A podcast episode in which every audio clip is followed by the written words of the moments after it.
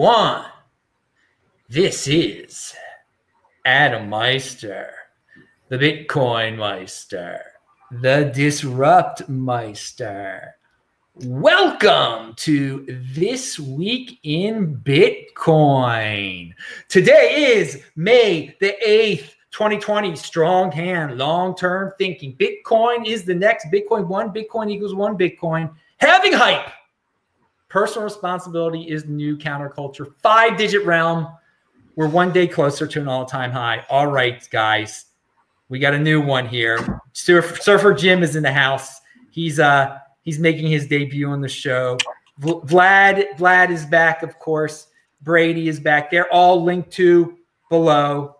And first thing we're going to bring up is the halving uh, because that's coming up on Monday night, right? Is it Monday night? It's coming up. It's coming up really soon, and it's I've been talking about the 2020 halving since 2016. So, uh, Brady, are you pumped for this thing? Oh man, I'm so pumped. This is once every four years. Uh, it's you know this is my first halving. I came in, I guess, probably six, seven months after the uh, the previous halving. Um, so much has happened in this third epoch. Uh, just super hyped for the fourth man. It's going to be Bitcoin is is uh, is on the stage. The spotlight's about to to shine uh, brighter than ever on it, and uh, you know, Act Four is about to begin. Okay, so you know you you you're down with Swan, and we'll talk about Swan later. So you know about uh, people trying to buy Bitcoin, and you've heard that uh, fifty percent of the new Bitcoin is uh, consumed by Grayscale and Cash App, and this is before the halving. So, so what's your take on that statistic there? And, and what do you expect uh, after the halving? What's that going to mean after the halving? Well, I mean, it's basic economics, right? Uh, supply goes down, demand stays the same or increases, then price must rise. Uh, and yeah, that that stat is amazing to see. And that was, you know, first quarter numbers. Those were first quarter numbers. So ending March 31st. They didn't even catch this run up uh, over the past five weeks. So I have to assume, you know, as price goes up, people buy more, uh, which is, you know, uh, just the way way things roll. Uh, you know, price goes up, hype goes up. Uh, there's been a lot more mainstream media attention on the halving and everything. So I, I expect those numbers to be blown out of the water uh, when we get the quarter two numbers. And we'll be a couple months post halving by the time that news drops.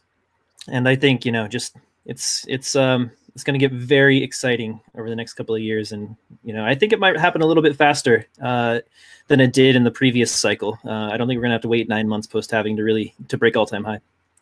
Oh wow! There you got a prediction there, people. Pound that like button. I don't make all I know is that we're one day closer to that all time high. I don't know what's good. Hey, why, why do you think it's going to be faster this time? Because of uh that we just had this condensed uh down period. I mean, people were saying on February uh, or what was it, March the 13th, that or March the 12th that we were never going to recover, and it's already ten thousand dollars. It's already back to pre-February numbers. So, uh, mm-hmm.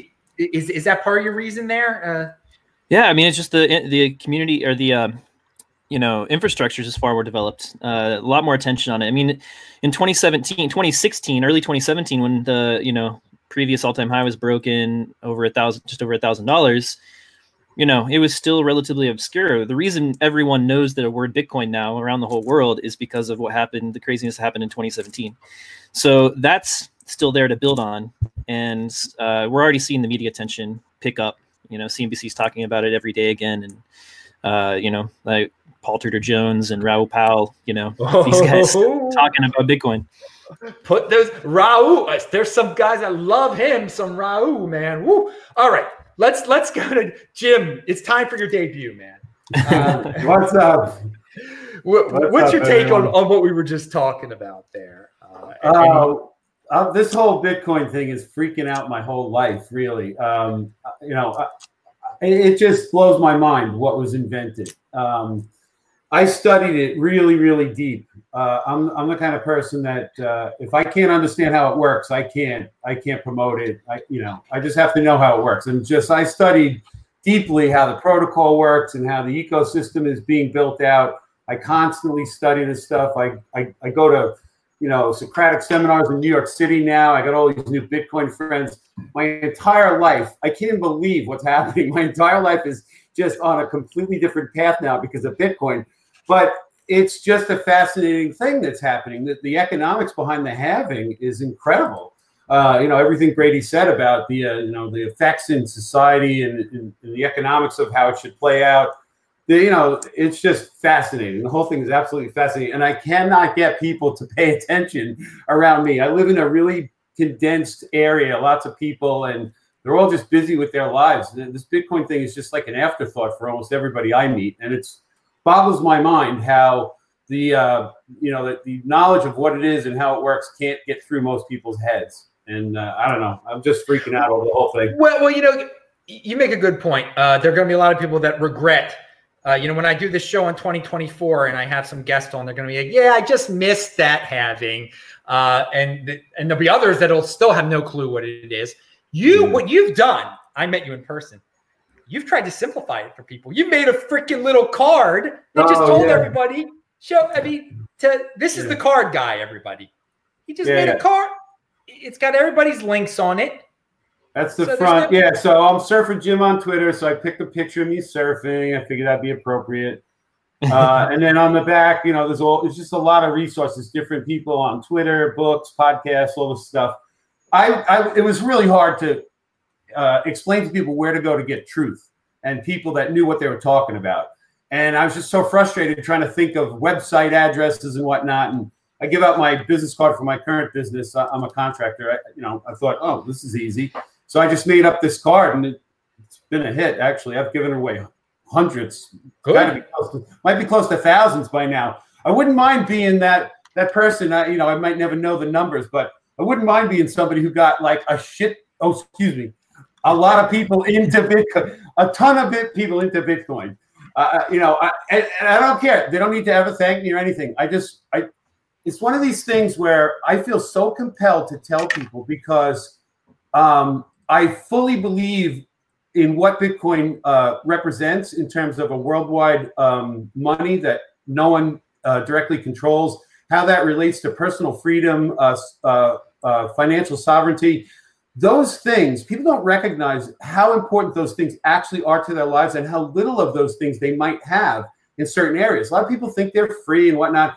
Uh, a lot of people are being woken up by this whole uh, this whole pandemic thing and, and, finding out they're not as free as they used to think they were. And uh, once they realize that their money isn't as free either a lot more people are going to start paying attention to this. And i just i feel so bad for these people who don't know what they're missing. It's like they don't know what they don't know you know? None of us did and so, uh, yeah, it's uh, it, it's just amazing the whole thing. So yeah, I made it easy. I want people to get the information and, and, and wake up here. You know. Well, welcome to your first halving. Many and many more to all. All right. So in in the chat, Rocky Palumbo says the the halving should be Monday between 3 p.m. and 5 p.m. Los Angeles time. Okay, good. Uh, I'll be on at some time later. Now that'll be really like late at night where Vlad is, I think.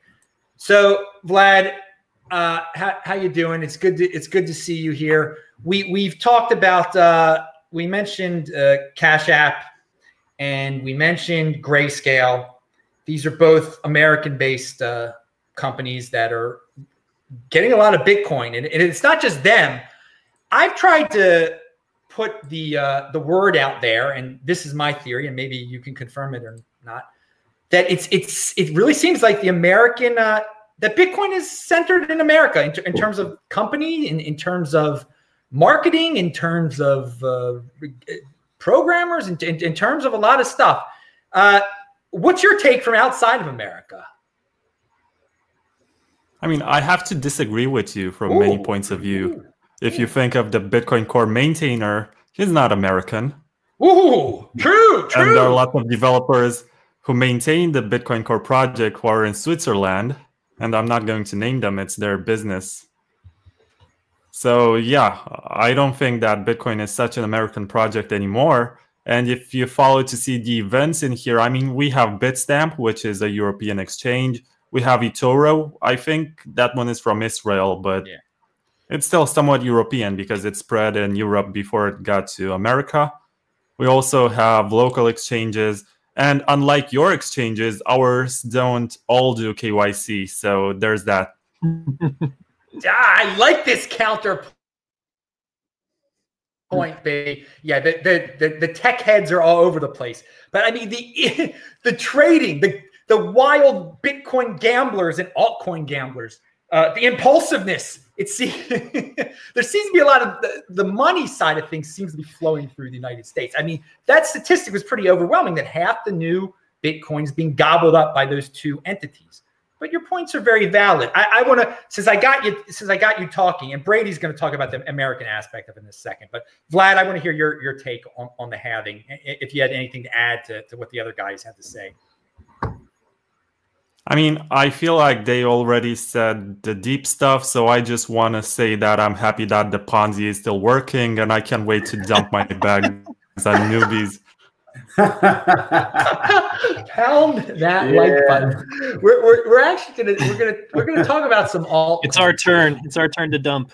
all, right, all right, all right, all right. Let, let, let's get uh, uh Brady. Uh, you, you obviously deal with an, uh, a company in, in America that uh, sells Bitcoin. Uh, what do you think about what I said about the the America playing a very large or Americans playing a, and American companies playing a very large role in, in the ecosystem? Yeah, I mean, you know, Bitcoin is definitely a, a, obviously a global asset, um, and you know, we're focused right now on the American market. Uh, it doesn't I guess you know probably doesn't surprise too many people that um, a lot of Bitcoin's being bought, you know, in the United States on United States exchanges, just because you know the most uh, wealthy country in the world uh, has some money to spend. Uh, we just all got airdropped a bunch of money, uh, and yeah. a lot of us turned that into Bitcoin. Um, but that that aside, like I, you know, I am absolutely bullish on um, Bitcoin only companies. Uh, really excited to have uh, be part of starting one here in the U.S. at Swan, uh, and we're also focused, you know, completely on um, you know stacking Sats, automatically stacking Sats, which I think is, you know, one of the most responsible ways to uh, to start buying Bitcoin. If once you get convinced, it's good to you know put a lump sum in, but then uh, as your paychecks come in, uh, put a little, you know, set aside five, 10% uh, to saving in Bitcoin, treat it like a 401k, um, long-term thinking, right? 10, 15, yes. 20 year investment. So uh, no altcoins, no trading, uh, just buy, you know, turn your fiat into uh, sats slowly but surely. Um, have, you, all... ha- have you thought about Bitcoin dominance increasing these last few days? Do you think altcoin holders are now dumping their altcoins for Bitcoin? There seemed to be, I, I, I got that vibe. I got that vibe when I when I start seeing Bitcoin pumping and some of these alt top supposed top tier altcoins dumping. Do you, do you think some people, because of the halving hype, are now like, ah, I don't want to be, I don't want to be holding on to this Litecoin now, and it's time to turn into Bitcoin? Yeah, I mean, I guess some of the traders. I, to me, I, I feel like the people who will hold altcoins are traders for the most part. I, like you know, I, that's just uh, I don't have the data on that, but that's just my assumption, right? That this you know it's a crypto casino, and th- those things pump and dump, and that's where you if you want to gamble and go put your chips on the table, you play with altcoins um, maybe some of those traders are seeing that you know this is a you know buy the news or um, uh, sell the news kind of event, right? Um, and I think what is it called? Buy the hype, sell the news, or something like that. Is the trader yeah. uh, buy the lingo, right? Buy yeah, the buy the rumor. Thank you. Yeah, sell the news. Maybe they're seeing that, that kind of event, and you know, I wouldn't be surprised if we saw a sell off after the halving actually happens. So maybe they're trying to play that game. I don't know. I I remember in the last cycle we would often see before uh, a bunch of alts would pump, we'd see BTC pump first. Uh, typically because I think because you used to have you know buy Bitcoin in order to buy the altcoins. Now we have these stable coins where you can kind of get into. So maybe that effect won't be as you know pronounced this cycle, but definitely saw that last cycle. Like you'd see Bitcoin pump, and then traders would move from Bitcoin into altcoins, and then like, you know kind of go back and forth like that. Vlad, I want to go back to you for a second. Your your expert technical analysis uh, do, do you see uh, what do you see uh, when do you see Bitcoin now reaching its all-time high? Do you think that this is going to start a major hype cycle, this halving, or will people just not pay attention after it's over? I don't see adoption following our price speculation. So there is that stock to flow model, which I don't really like or agree to mm-hmm. which says that every four years we're going 10x and there's some sort of schedule or pattern into the pricing in relation to US dollars. but I can see the price going up due to the inflation that's happening due to the Federal Reserve and the European Central Bank. So that can push prices up, and we can see hedge funds just like we had the case. And I suppose you're going to talk about that at some point because it was in the news. We Yeah. have had an important hedge fund manager who said he would put a single digit. uh, You don't want me to mention that, right? No, no, I do want. I want. Let's let's start talking about it now. No, no, mention. I, I I think you're going to have a similar take that I have. You're saving it for later, okay? No, no, no, no. Bring it up. I no. We're segueing into it now. Uh, Say say what you're going to say about it. Yeah, so we have this hedge fund manager who has been around since the 70s, and yesterday it was announced through his reports that he has been buying Bitcoin. And it's a single digit percentage of his funds, but it's still significant enough to push this, the market sentiment and keep us afloat in terms of hopes that we're going to the moon. But also, it sets a precedent in financial, in traditional finance with hedge fund managers who will basically look at governmental money inflation and say, I'm going to buy some Bitcoin as a safe haven against that. So, right now, the question is not, are we going to the moon, but which hedge fund manager is next to invest in Bitcoin? Well, I I think he's the the thesis that he's spreading that it's time to look into Bitcoin and Bitcoin related products because because of inflation because he experienced he liked gold in the 70s and he thinks this is similar to gold in the 70s to protect you from inflation. I think it's good he's spreading the word about that. Um, how many how many of his fellow hedge fund guys are going to follow? I I don't know, and I don't know if it. I think it was kind of blown a little bit out of proportion because he said uh, the allocation he's allowed to buy Bitcoin futures, which isn't exactly Bitcoin. So that that's I, I think I think the story might be hyped a bit, and uh, I I don't want to I don't like putting dudes like him on a pedestal much, but it's dudes like him that can change their mind in a second. Also, be like, oh, it's not my thing. And then if you if you thought he was the great savior of Bitcoin, or which some people just they want someone to look up to like that, and then he changes his mind and everybody panics. So, uh, what what did you guys uh, think of uh, Paul Tudor Jones? It's Paul Tudor Jones. Uh, Jim, what did you think of Paul Tudor Jones' uh, announcement? Um, so, considering his position as a trader, hedge fund manager, uh, and he's only investing in futures, he's he's clearly considering what the future price of Bitcoin might be. Uh, but I, I wonder if he and the, his consultants really study the the the way Bitcoin works and the reason why people around the world like us give it value. Uh, you can speculate on anything you want and not understand what it is you're really speculating on. And you know, I would assume a guy like him would have a knowledge of how the, the blockchain works, how the difficulty adjustment works, you know, how mining actually works and how it's progressing, uh, you know, with, uh, you know, flared gas being used to, you know, to run uh, mines out in the middle of the, you know, uh, Uh, oil fields and stuff like that. You know, if he knows all this stuff and he's betting on Bitcoin as a fundamental, important asset class that's not going to go away, beyond and you know even beyond just an asset class this is a money. This is a type of money that could be used by people all over the world to live their lives and have financial sovereignty. This is more than just some investment but he's treating it like an investment. But i just wonder how much does he really know about that underlying importance of what this thing actually is and the people that listen to him most of them have no clue in my opinion they're just going to follow what he says so you know it's good for bitcoin of course anything what, what do they say uh, any news is good news. So even if Yeah. the guy quits next week, he still talked about it again. Some people will pay attention. So it can't be bad for Bitcoin. I, I thought it, I thought it was a good a good marketing event. Something I mean, he, he said good good things about it, and we'll we'll we'll see how it develops. I know.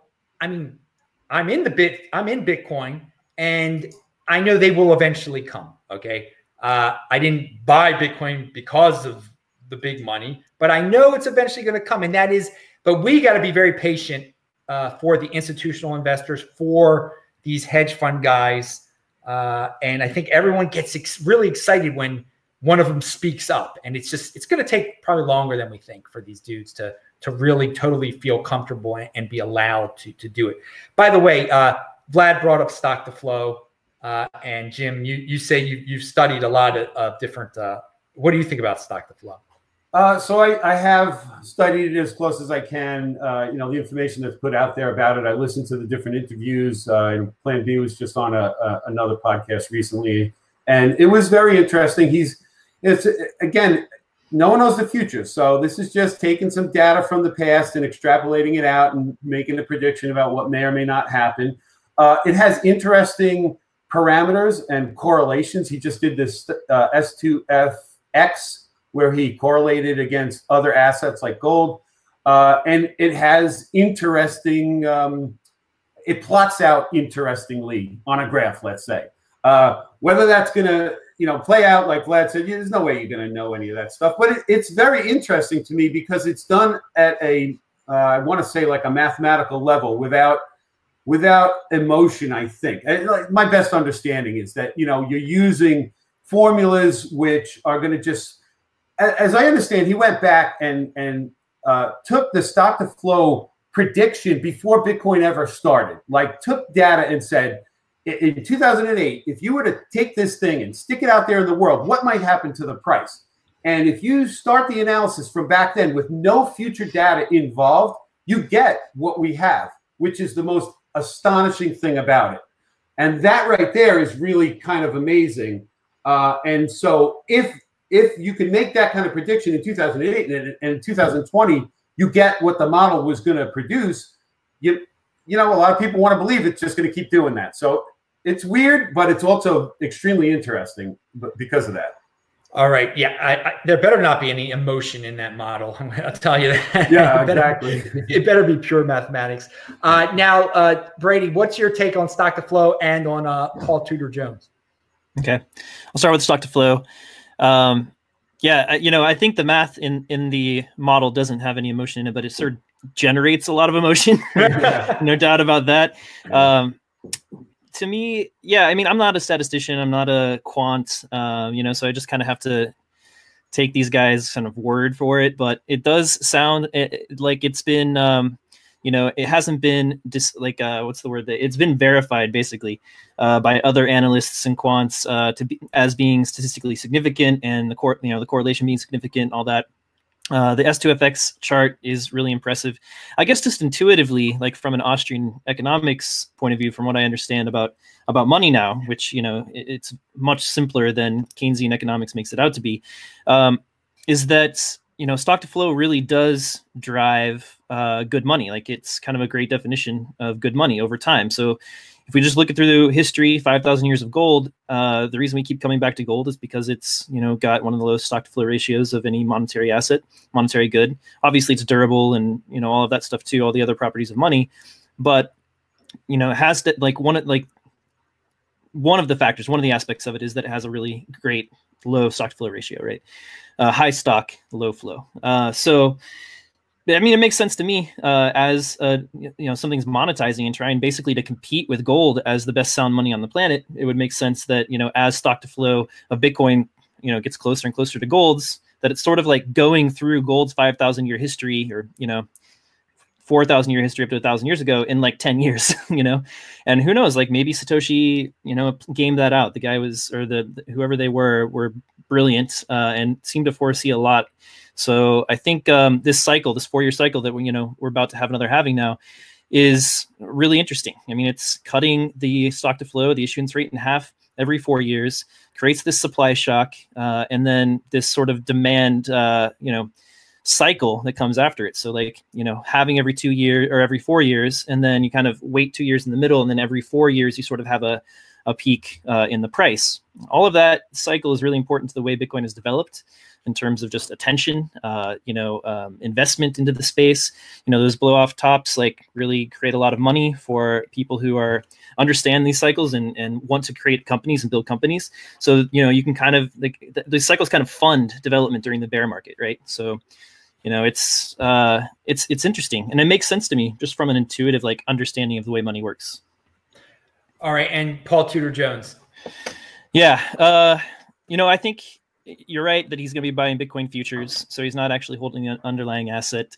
Um, I, I, you know, I think that that's the way that traders are going to start. You know, they they trust those institutions, they trust the, um, you know, CME, et cetera, et cetera. They've been working with them for years. It makes sense that they would work through that. Um, I think it's great for the for attention. You know, like Bitcoin has price has been supported by speculation for a long time. I think that's going to continue for a while. The thing that I really loved about his letter was that he very much legitimized, like explicitly, Bitcoin's value and status as a long-term store of value. I mean, it was right there, word for word in the letter. Um, and uh, you know, we talked about that monetization process. I, you know, I think we're squarely in the middle of of the uh, store value phase of the monetization process, and you know, watching uh, somebody who's very well respected as a you know as a trader um, say it very clearly and spell it out for everyone who listens to him to, to hear uh, is, I think, a great thing for Bitcoin. Good point there.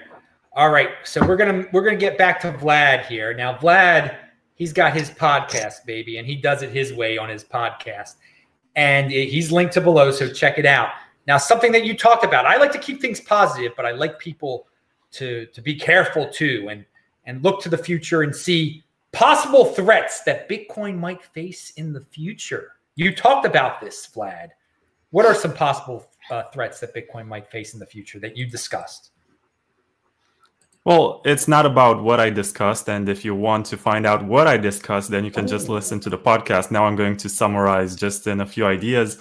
But I think a big threat model is that we just stop using it or we no longer find usefulness in it because at the end of the day it's a network. So it's only sustained by our efforts and our, our contributions to it. And that's one of the problems that i have with stock to flow and this idea of using statistics to explain history and phenomena because it undermines the contributions of people who have been there of businesses that have opened of businesses that have failed because that drop from 1k that happened in 2015 i think was due to Mount Gox collapsing. And all the adoption that we had in 2017 was due to other phenomena and new money pouring into the space for other reasons. So I don't think it's fair to look at it in terms of every four years it goes 10x. You look at history, it happened for various reasons. It was a series of coincidences. And if these coincidences keep on happening, then more power to us. I'm happy that Plan B was right, but we should just highlight what people are actually doing. And I feel like, you know, Swan Bitcoin has launched.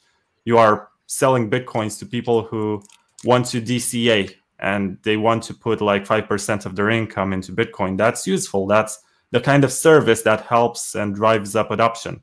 That's something that we need. And the question was about threat models for Bitcoin. I mean, nation states at this point can do very little. And if they ban it to some extent or they balkanize the internet, and balkanize means that they establish national intranets that only work for the people from within a territory and they cannot interact with their neighbors across the border, that can happen. But now we have satellites. We have the Blockstream satellite, which has been upgraded and can cover the entire planet to synchronize a full node. And we can also communicate with our nodes using simple dish antennas. I mean, those are breakthroughs that make sure that this experiment that we are uh, still undergoing, which is still in version 0.19, keeps on going and reaches success eventually. I mean, these are my takes that our threat model should be against ourselves and against those who rule us and might protect or claim to protect ourselves from whatever disaster we're causing to the economy with this crazy digital money. And as long as we carry on with what we are doing and we keep it decentralized, I think it's going to succeed. I like how you uh, talk about adoption there and, and, point to Swan as an example. Uh, basically, getting small amounts of Bitcoin in the uh, hands of everyday people. Uh, do you see that increasing? Uh, I mean, you seem to be a little bit down on what you called adoption before, but that's that's a pretty big uh, that's a pretty positive, big positive there in terms of adoption.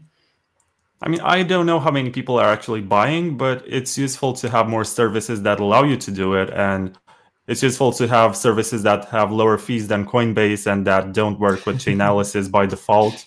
I mean, that's a feature. That's something great that we need more of.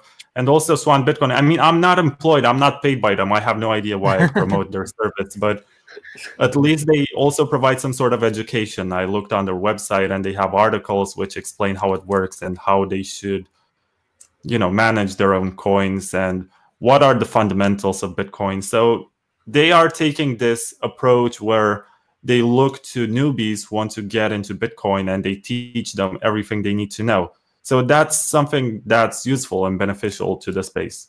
All right. Now outside of the united states uh, do, do, you have a favorite uh, place to buy bitcoin? Some, something that's similar to swan? Any any uh, recommendations?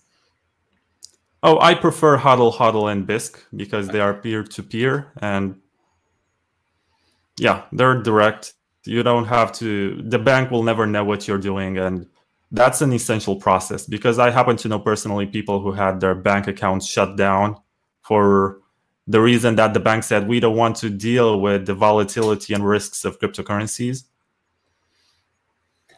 Yeah, that, that's that that is. Uh, I, well, you mentioned Bisq and I don't think an American could get uh, uh, Americans can use Bisq to get rid of altcoins to get Bitcoin. Uh, and I, I and I've actually I've done that, and it was it was a good experience. It was a good experience, but I could not. I don't think we can wire money there. I don't think Americans can wire. It, that that seemed I didn't I didn't look into it at all, but it looked kind of complex. I think it's easier for uh, out outside of America to do that.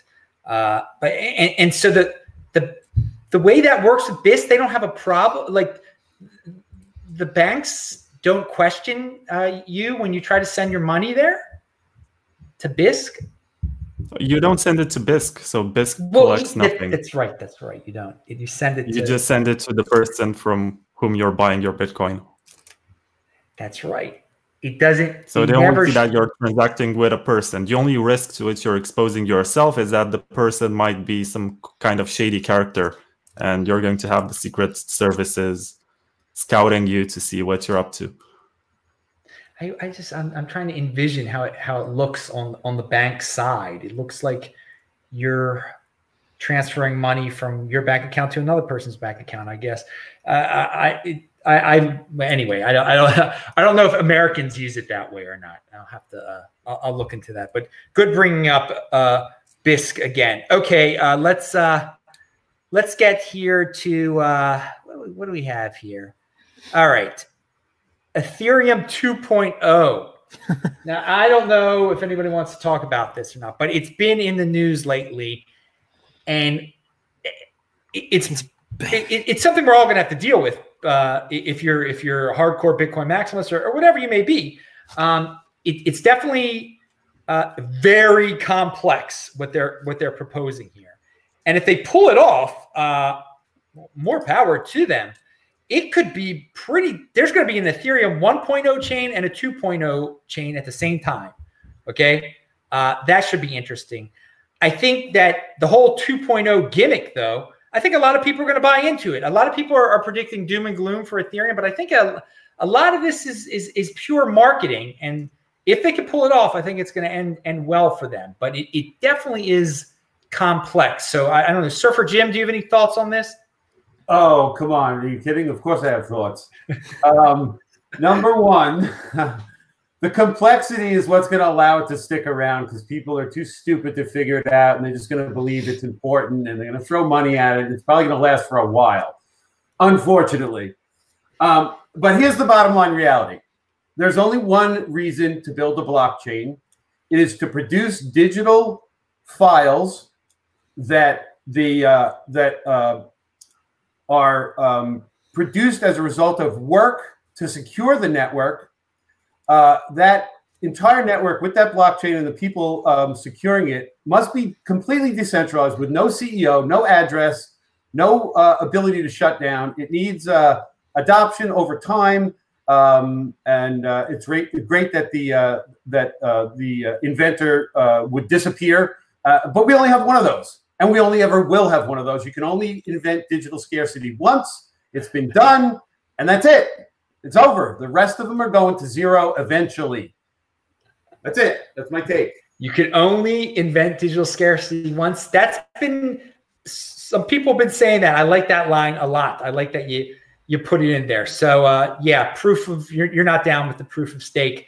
Uh, uh, no. Brady, Brady, how about you? Uh, I don't know if I even want to talk about it. Honestly, like, yeah, it's, it's I ha- I have no faith that anything meaningful will ever be rolled out. I think it's you know they've been talking about it forever. Uh, phase zero is what's been talked about for months now. It's supposed to be launching. Who knows? The the date keeps getting pushed back. Um, you know, I remember the ETH uh, crowd, you know, really giving Bitcoin a lot of trouble. That uh, Lightning was vaporware. You know, it was always it's always two weeks away. It's always one year away, something like that. Uh, and it kept getting delayed and delayed and delayed. Well, you know, that's been rolled out. It's working. Been working on mainnet for a couple years now. Uh, you know, we've got you know apps built on top of it. We've got layer three emerging on top of it. Um, we have you know all kinds of infrastructure being built, and the layered approach is obviously how we do it. Uh, it's how we scale. It's the way the internet scaled. Uh, so Ethereum, I think, is just yeah, it's over complicating. I think there are some you know people who just like can't be aren't satisfied with um, simplicity and like the way we know how to scale and so they just they have fun they're stimulated by creating super complex systems and if you look at some of the you know like the flow charts and stuff these these diagrams of the way eth2 is supposed to work it's you know it's insanity uh, compared to uh, this you know simple proven uh, solution that was launched 11 years ago and you know invented digital scarcity. And exactly like we we learn from you know from austrian economics about you know the, the truth of money what money really is uh, it's a network effect as well. So it there will be one money uh, in the long run right? The only way that we can sustain that we sustain like multiple currencies now is national borders and enforcements in, in, in uh, nation nation state levels. But we have truly one global currency at any given time. It's the global reserve currency. You know we've had several of those throughout history whatever.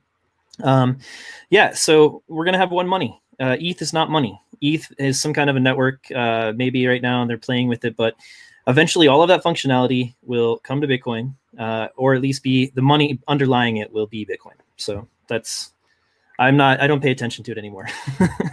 All right. Complexity for the sake of complexity. Some people really like that. And I think Jim kind of alluded to that when he was talking.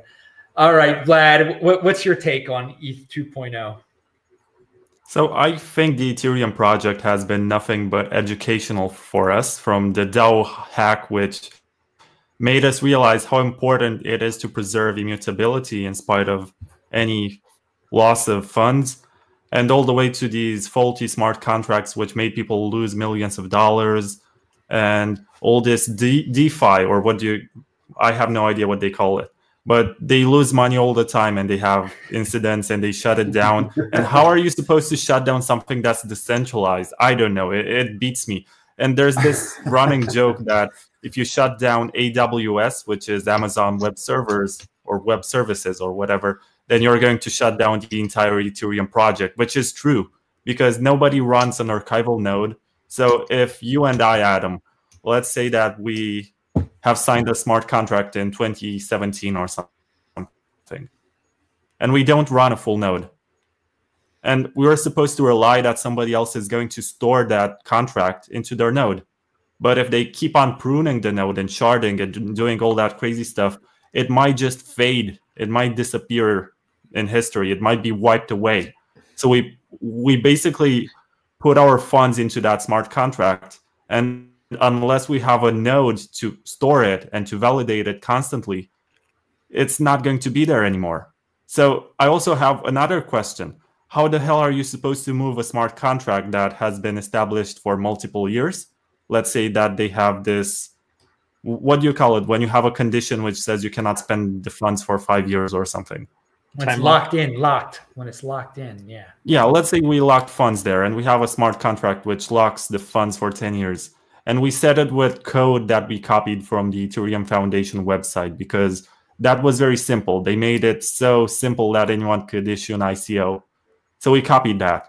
How the hell are we supposed to move it to Ethereum 2.0 to make sure that it's going to be there? And the only solution for that is going to hire people who have actually worked on the Casper project and Ethereum 2.0 for consultancy so that they do this action. Yeah. So you're going to make a lot of money from this. That, that's very uh, centralized aspect. Uh, if you can't do it yourself, you got to go to some uh, team of people that are the few experts that can help you do something like that. And dude, it's going to take some expertise. I mean, they're talking about 64 shards. I don't even know what the heck they're.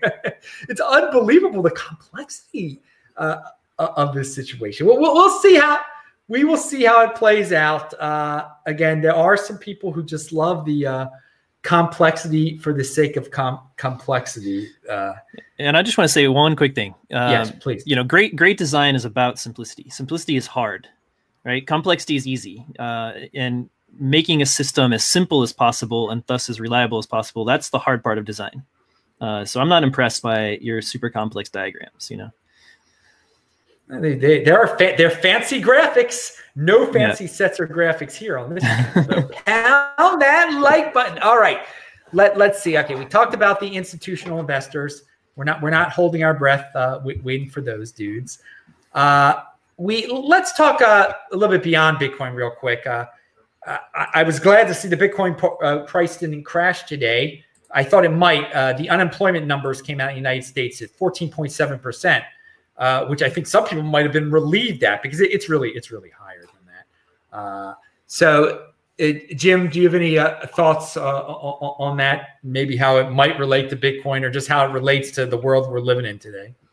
Uh, the only thing that really comes to mind is how incredible this is that it was it was sort of orchestrated. I guess uh, for for political established governments all over the world to not understand the unintended consequences of forcing perfectly healthy people to stay home and not work is mind-boggling. Uh, all you have to do is study a little bit of uh, Austrian economics, and this stuff is super clear. You just can't do this to society, uh, pandemic or not. Society should be allowed to operate to fix, you know, the pandemic uh, in, in the free market. You know, if, if it was allowed to operate, people would have come up with solutions, and people would have self-isolated. Those that are uh, you know, but no, everybody's you know sheeple. They follow whatever the government tells them to do. It's it's it's amazing. And now you got all these people unemployed.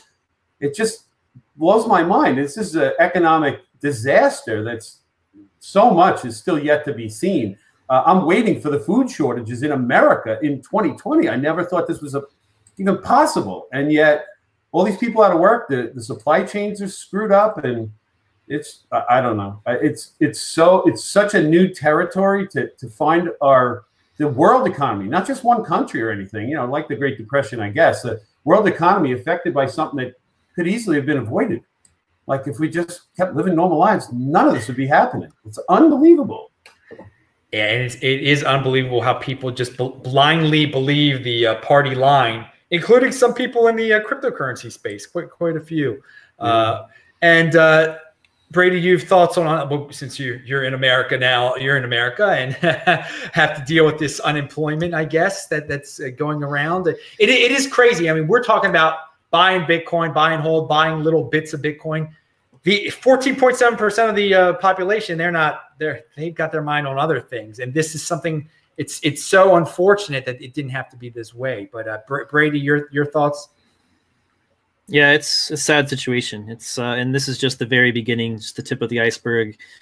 Um, the economic fallout of these decisions are going to last for years and years, uh, and will cause more damage than I think um, the virus left. You know, uh, well, people left to their own you know choices um, would the uh, the virus would have caused if people were left to their own choices. Um, like Jim said, I think people who were at risk would have chosen to self isolate. Um, I think that business owners who uh, were, you know, running businesses that are currently, uh, you know, mandated to be shut down, uh, you know, for the most part, would have made responsible decisions for their for themselves and their businesses. Um, you know, they'll adjust to demand, et cetera, et cetera. Uh, you know, the it's hard to it, it is hard to know what would have happened on a global scale had different you know decisions been made Um, but we and we didn't have a lot of data, so it's a weird catch twenty two, right?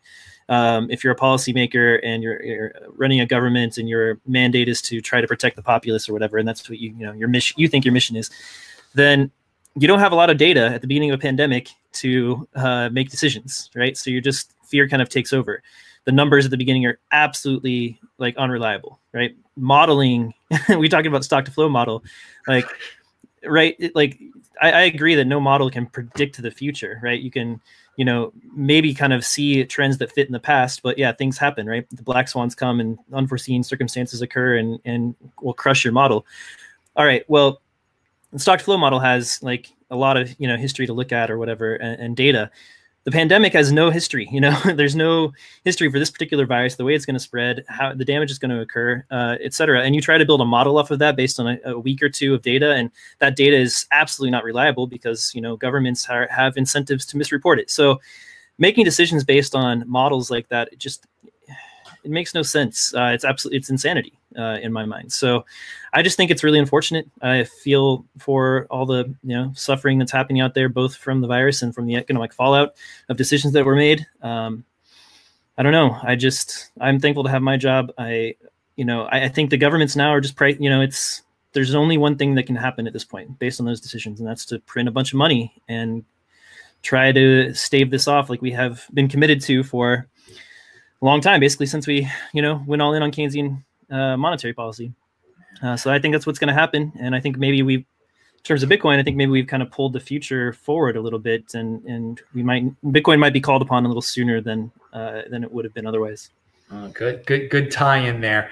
All right, Vlad, what do you think about this uh, blind compliance, the Twitter mobs, every everything that's going on with this uh, this virus? What's your take over there in Europe?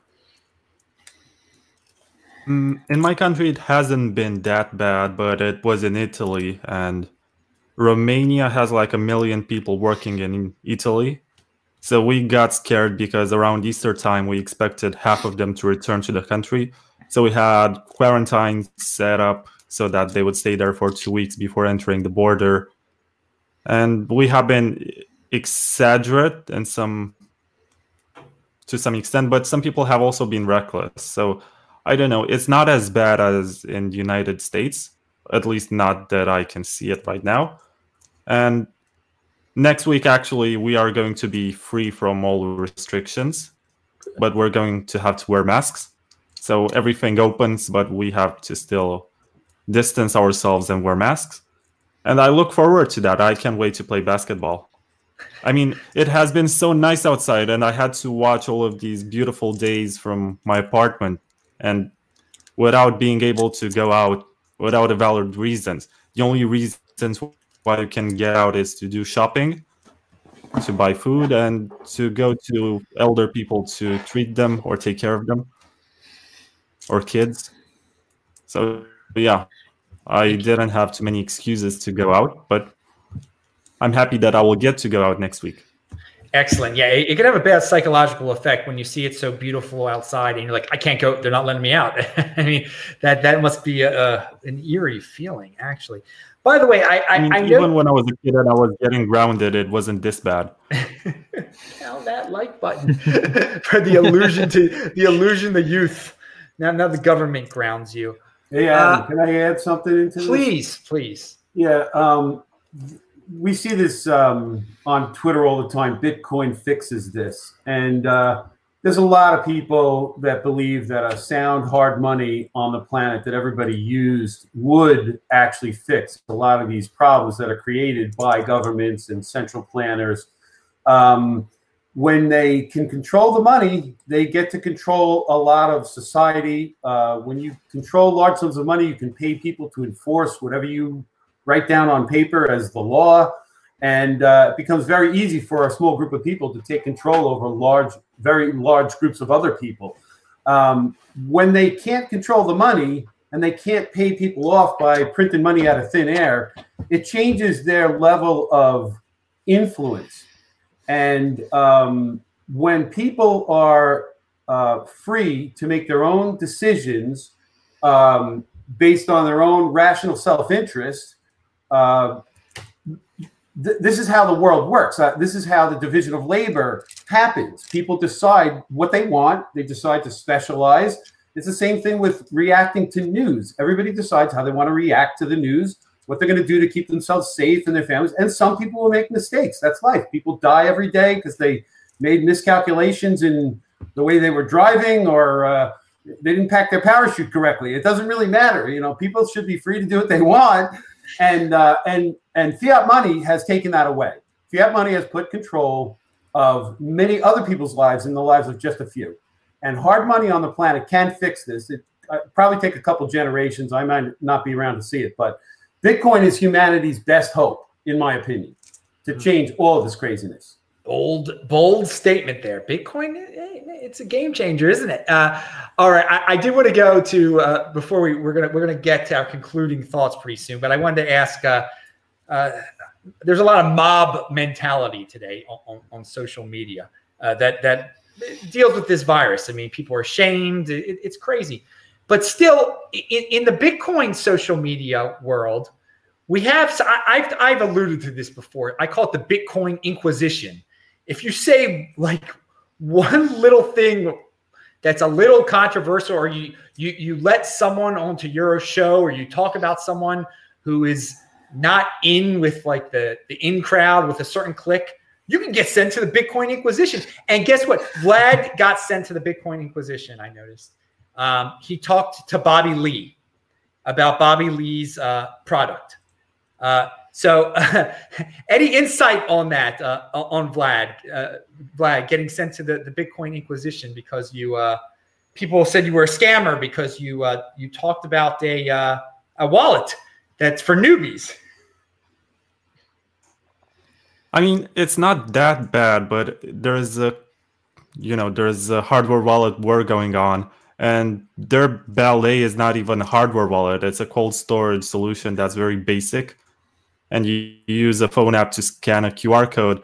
But it looks nice. It's like a credit card that's made of stainless steel, and actually, I don't recommend their product in its basic form. But they do have the Ballet Pro, which allows you to generate your own private key according to the BIP38 standard. So you don't have to trust anyone. You generate your own passphrase, and then you you use BIP38 to generate a hash that's going to be printed on your card. And decrypting that hash is even harder than decrypting a Bitcoin wallet to determine the private key from the public key. So it's a trustless way to have some sort of cold storage. It's not that bad. It's a way of gifting people some bitcoins if they're not acquainted to anything, and it's it's like giving them an Amazon gift card. It that's the way I see it. The fact that I got you know canceled. I mean, yeah, some people are just like that, but I'll keep on doing what I do. I've also given Bobby Lee a hard time by asking him about his past as a big blocker and stuff like that. I mean, he did not expect it because I let him talk for like 30 plus minutes about his product. And then I was like, oh, so why do you think that Bitcoin can scale with small blocks now? he did not expect that. Hey, I, I, just, it's good that you're, you've got conviction. You're doing your show the way you want to. There's some people that are very reactionary out there. They're just like, no, you, you can't, you can't have this person on. You can't and again, again, the improved product is an improved product. It's better than the original thing. Um, and no one's forcing anyone to, to buy those. It, it, it's a gifter. You're right. It's it's you gift someone some uh, Bitcoin, a newbie, and and, and that's. I, I, mean, from what you were saying before, it's it's uh, let's increase adoption and get newbies in here somehow. At least he's trying something. He's he's trying something. So I I, I I'm just always noticing. Uh, uh, people have given you a hard time on a, a few things in, in the past, which to me gives me makes me think that this dude Vlad, he's speaking his mind. If he if he's if he's constantly offending people that are just so, so, prickly, he's he's doing something good out there. So keep, keep on uh, keep on doing that, man. All right. I mean, uh, I can admit when I'm wrong. So if the person is a proven scammer, then I'm going to dismiss them. But as far as I know, Bobby Lee has never stolen anything from anyone, so he's not Mark Karpelès or something. Uh, he, you know, he he has no need to steal from anyone either. He, I mean, he straight up says he's very wealthy. Why would he try to steal from everyone? I mean, he, he's he's put that out there. All right, okay. So let's let's get to our conclusionary thoughts here. Promo time. Talk Everybody talk about what they're into or any stories that got left out. Uh, we'll start with the Surfer Jim. All right. So first thing is, I like you're always wearing a good T-shirt. So this may look backwards on the screen, but I wore my Ripple T-shirt today, which says this T-shirt is more decentralized than That- Ripple. That's a good T-shirt. right? So, uh, in honor of uh, all the T-shirts you always wear, um, uh, if anybody who follows my Twitter feed will, will see that I'm constantly posting videos from the beach because I surf all the time. I've been doing it for about 45 years, and I'm never going to quit as long as I'm physically able. And unimaginably, the beaches in New York are, have never been closed the whole time. I can't even believe it, considering the kind of police state I live in. Um, so uh, uh, you know, um, I, I post videos showing the waves, showing the beautiful beach, encouraging people to go out and and disobey orders. Uh, uh, not that you can get away with it. I don't know about where you live, Vlad, and I wouldn't suggest you go uh, uh, get in confrontations with the authorities. But luckily, they've just been leaving us alone, which is awesome. So I feel relatively free, which is nice. Uh, I've been prevented from working in certain circumstances, so that's not making me very happy. Um, but uh, a couple of things regarding uh, the beach. I am trying to put together a beach barbecue for a bunch of Bitcoiners this summer. Uh, I got a lot of friends in New York City that don't surf that think it's really cool. So we're going to try and put that together. And uh, I am a consultant on the Long Island Surf Park. A good friend of mine since high school is building a wave pool on Long Island. Uh, we've got site plan approval from the town where it's going to get built. We got the property already. We have a test tank where we've proven the concept of the of the mechanism that's going to make the waves, and we're hoping to be open by maybe next summer. If anybody wants to learn to surf, we're going to be able to give you any size wave you want, and it's going to be awesome. So, uh, Long Island Surf Park, uh, www.longislandsurfpark.com. Check it out, and uh, hopefully, we'll see you on Long Island surfing one day. I like this attitude. There's so many people like life will never be the same. No, dude. No, no new normal. People will still go outside to the beach. Get be healthy. Get sun, UV light, red, uh, vitamin D. We need it. People get it. It's, it's unfortunate. Like Vlad got locked in his darn house. He couldn't go uh, enjoy the sun. It's ridiculous. But, Hey, uh, Adam, Adam, one more thing. Um, yes. I got some friends on Twitter that I've never met. One guy in particular, Apex B. He's a surfer in Florida. He says, "Jim, make sure you shout out to all the Bitcoin surfers out there." So that's all you Bitcoin surfers. We're we're one big team. Dude, I know that dude's name. I've seen that guy out there. I seen that that that that that, that Twitter Apex. eh, yeah, I seen that. All right, uh, Vlad, your your conclusionary thoughts, and, please talk about your podcast, of course. Okay, so first of all, run your node. That's the single most important contribution you can make to the network. You know, decentralize it, validate your own transactions, be autonomous, learn more about how you can be your own bank. That's the most important part. And if you want to listen to season five of the Bitcoin Takeover podcast, which I have recently launched, this week I deployed six episodes at once. And I have Nopara, who is the lead developer uh, of Wasabi Wallet, who speaks about Bitcoin privacy, and that's very useful. And he explains pay to endpoint, which is going to be huge in the future for payments. And also, I have Francis Pouliot, who provides a pretty valid criticism of stock to flow.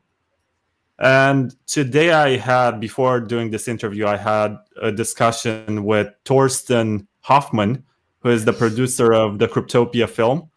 So he has released a new Bitcoin movie into the theaters worldwide, but due to the pandemic, he was not able to show it in many cinemas. So yesterday it was launched globally. You can watch the film for like five dollars. Just look Cryptopia. You search for Cryptopia film on Twitter. You're going to find that account, and you'll be able to watch the film. I think it's pretty great. I think it explains the Bitcoin scaling wars pretty well and it also offers a perspective on various scams that exist. And there's also Craig Wright in there, and I couldn't believe that he was invited personally by Craig Wright to meet him and show him the patterns that he has acquired with nChain, and that that's insane. But he has done that; it's in the movie. Yep. And other than that, I'm going to be part of a Halvening party, which takes place, you know, during the Halvening. But it's special because it's about sporting events. It's organized by Vitus Veller, who is a German entrepreneur. and he's best known for Team Satoshi, which has done events like Run for Hal Finney. On Hal Finney's birthday, he basically arranged that lots of Bitcoiners around the world would try to do a half marathon or run for as long as they can, at least. And this time, there are going to be push ups, there are going to be burpees, there are going to be squats, and all sorts of physical exercises that people can do in front of camera and the way of celebrating the happening is going to be by actually moving and doing sports and stuff that we should be doing outside, but we can't. Nice. Hey, uh, I will say I saw the movie in Sydney. I met the guy who made it too, and uh, the the Craig Wright thing was kind of weird in there. I, I, I that that sticks out. That sticks out in my head. And I, uh, yes, that's good. You're promoting it. I, if people watched, I think yesterday's show, I, I actually linked to it also. I do want to add. You say run your own node. I, I have a question for you. Uh, the node count just recently went down. Am I correct about that? Do you have any theory on, on why that has happened? No idea because miners are still active, so the halvening hasn't happened, and they're trying to take advantage of this last wave of great rewards that they can get. I don't know. I run my own node on my computer, so whenever I open my computer, the node is also running. I don't run a Lightning node for now because I did not have proper incentives. And I suppose that they're going to fix routing, but that's another discussion for another day. The fact that I wasn't routing any transactions due to geographical and internet speed issues. So yeah. All right. It's Excellent. as easy as this. You have a computer, you can run a node just like you run your VPN or you keep your browser open in the background. All right. Run run a node, says Vlad. Good conclusion. All right, uh, Brady, uh, UK Bitcoin Master says you, you have to bring Swan to the United Kingdom. That's, that's, uh, is, is that happening soon or no? That's not. It's not going to happen soon. I mean, we're only a month in, so okay, we've yeah, got yeah. A, a, lot of work to do here in the US first. Uh, but hopefully, we can get the you know things humming along, and and we can look to moving internationally at, at that point. But yeah, no plans right now. All right. So, can, your your thoughts? Any stories you want to bring up? Any uh, promos you want to say? So yeah, I was I was looking at the num- the node numbers as well, which made me think run your own node. No poop coins. Go to the moon. Look at uh, stickers. Oh, oh, there's also this guy, Nodl.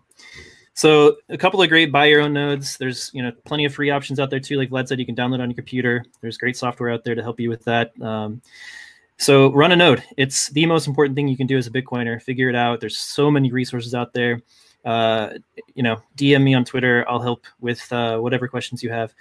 Um, why I, do you think the node the node node count went down recently? It did go down recently, didn't it? I don't know. Maybe it's just the end of the bear market. I mean, it definitely happened last time too, and then the number of nodes shot up uh, during the bull run. Um, so I don't know. Uh, it could just be the very end of the bear market. Is is really all I can speculate. Uh, but yeah, we need to get that up. We need to get that number up for sure. Decentralization is the most important aspect of Bitcoin. So we've got to optimize that.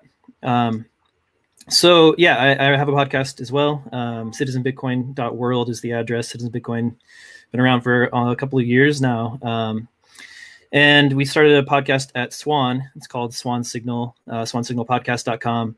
Uh, we actually had a debate between Pierre and Francis about stock to flow. Um, so you can hear Francis talk more about that after you listen to, to Vlad's episode with him. Um, and yeah, swanbitcoin.com. You know, come start stacking some sats. Uh, be one of the early adopters. Uh, Swan stackers are we're uh, buying uh, over two point seven million dollars of Bitcoin a year now, uh, which is awesome. You know, a lot for, we're a lot we're well ahead of where we were hoping to be just five weeks in, so that's awesome. You should come and join that. that you know, there's that the groundswell there. Um, and I just want to say, you know, thanks for having me on. Uh, thanks, uh, Vlad, for your work. I've been a big fan of yours for a long time at BTC Media and your podcast. So it was fun to hang out with you. Jim, been, you know, seeing you all over Twitter for a long time now. So it was awesome to meet you as well. Awesome. Well, I thank all three of you. It is it was a blast today. The last this week in Bitcoin before the halving. Hey, and next this week in Bitcoin, we'll be saying strong hand 2024 halving. Oh, I'll be pumping it that a Tuesday morning, I'll be talking about the 2024 halving. so, everybody, have a safe Monday night when you're partying, wherever you are doing it virtually. I don't know how you get hurt this day and age when everyone's like locked in their houses and everything.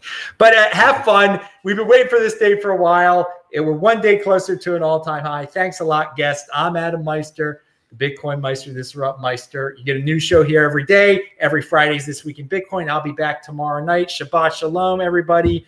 See you. See you Saturday night. Everybody, have fun. Let's end this lockdown. And thanks a lot, everybody. Goodbye. Stopping the live stream now.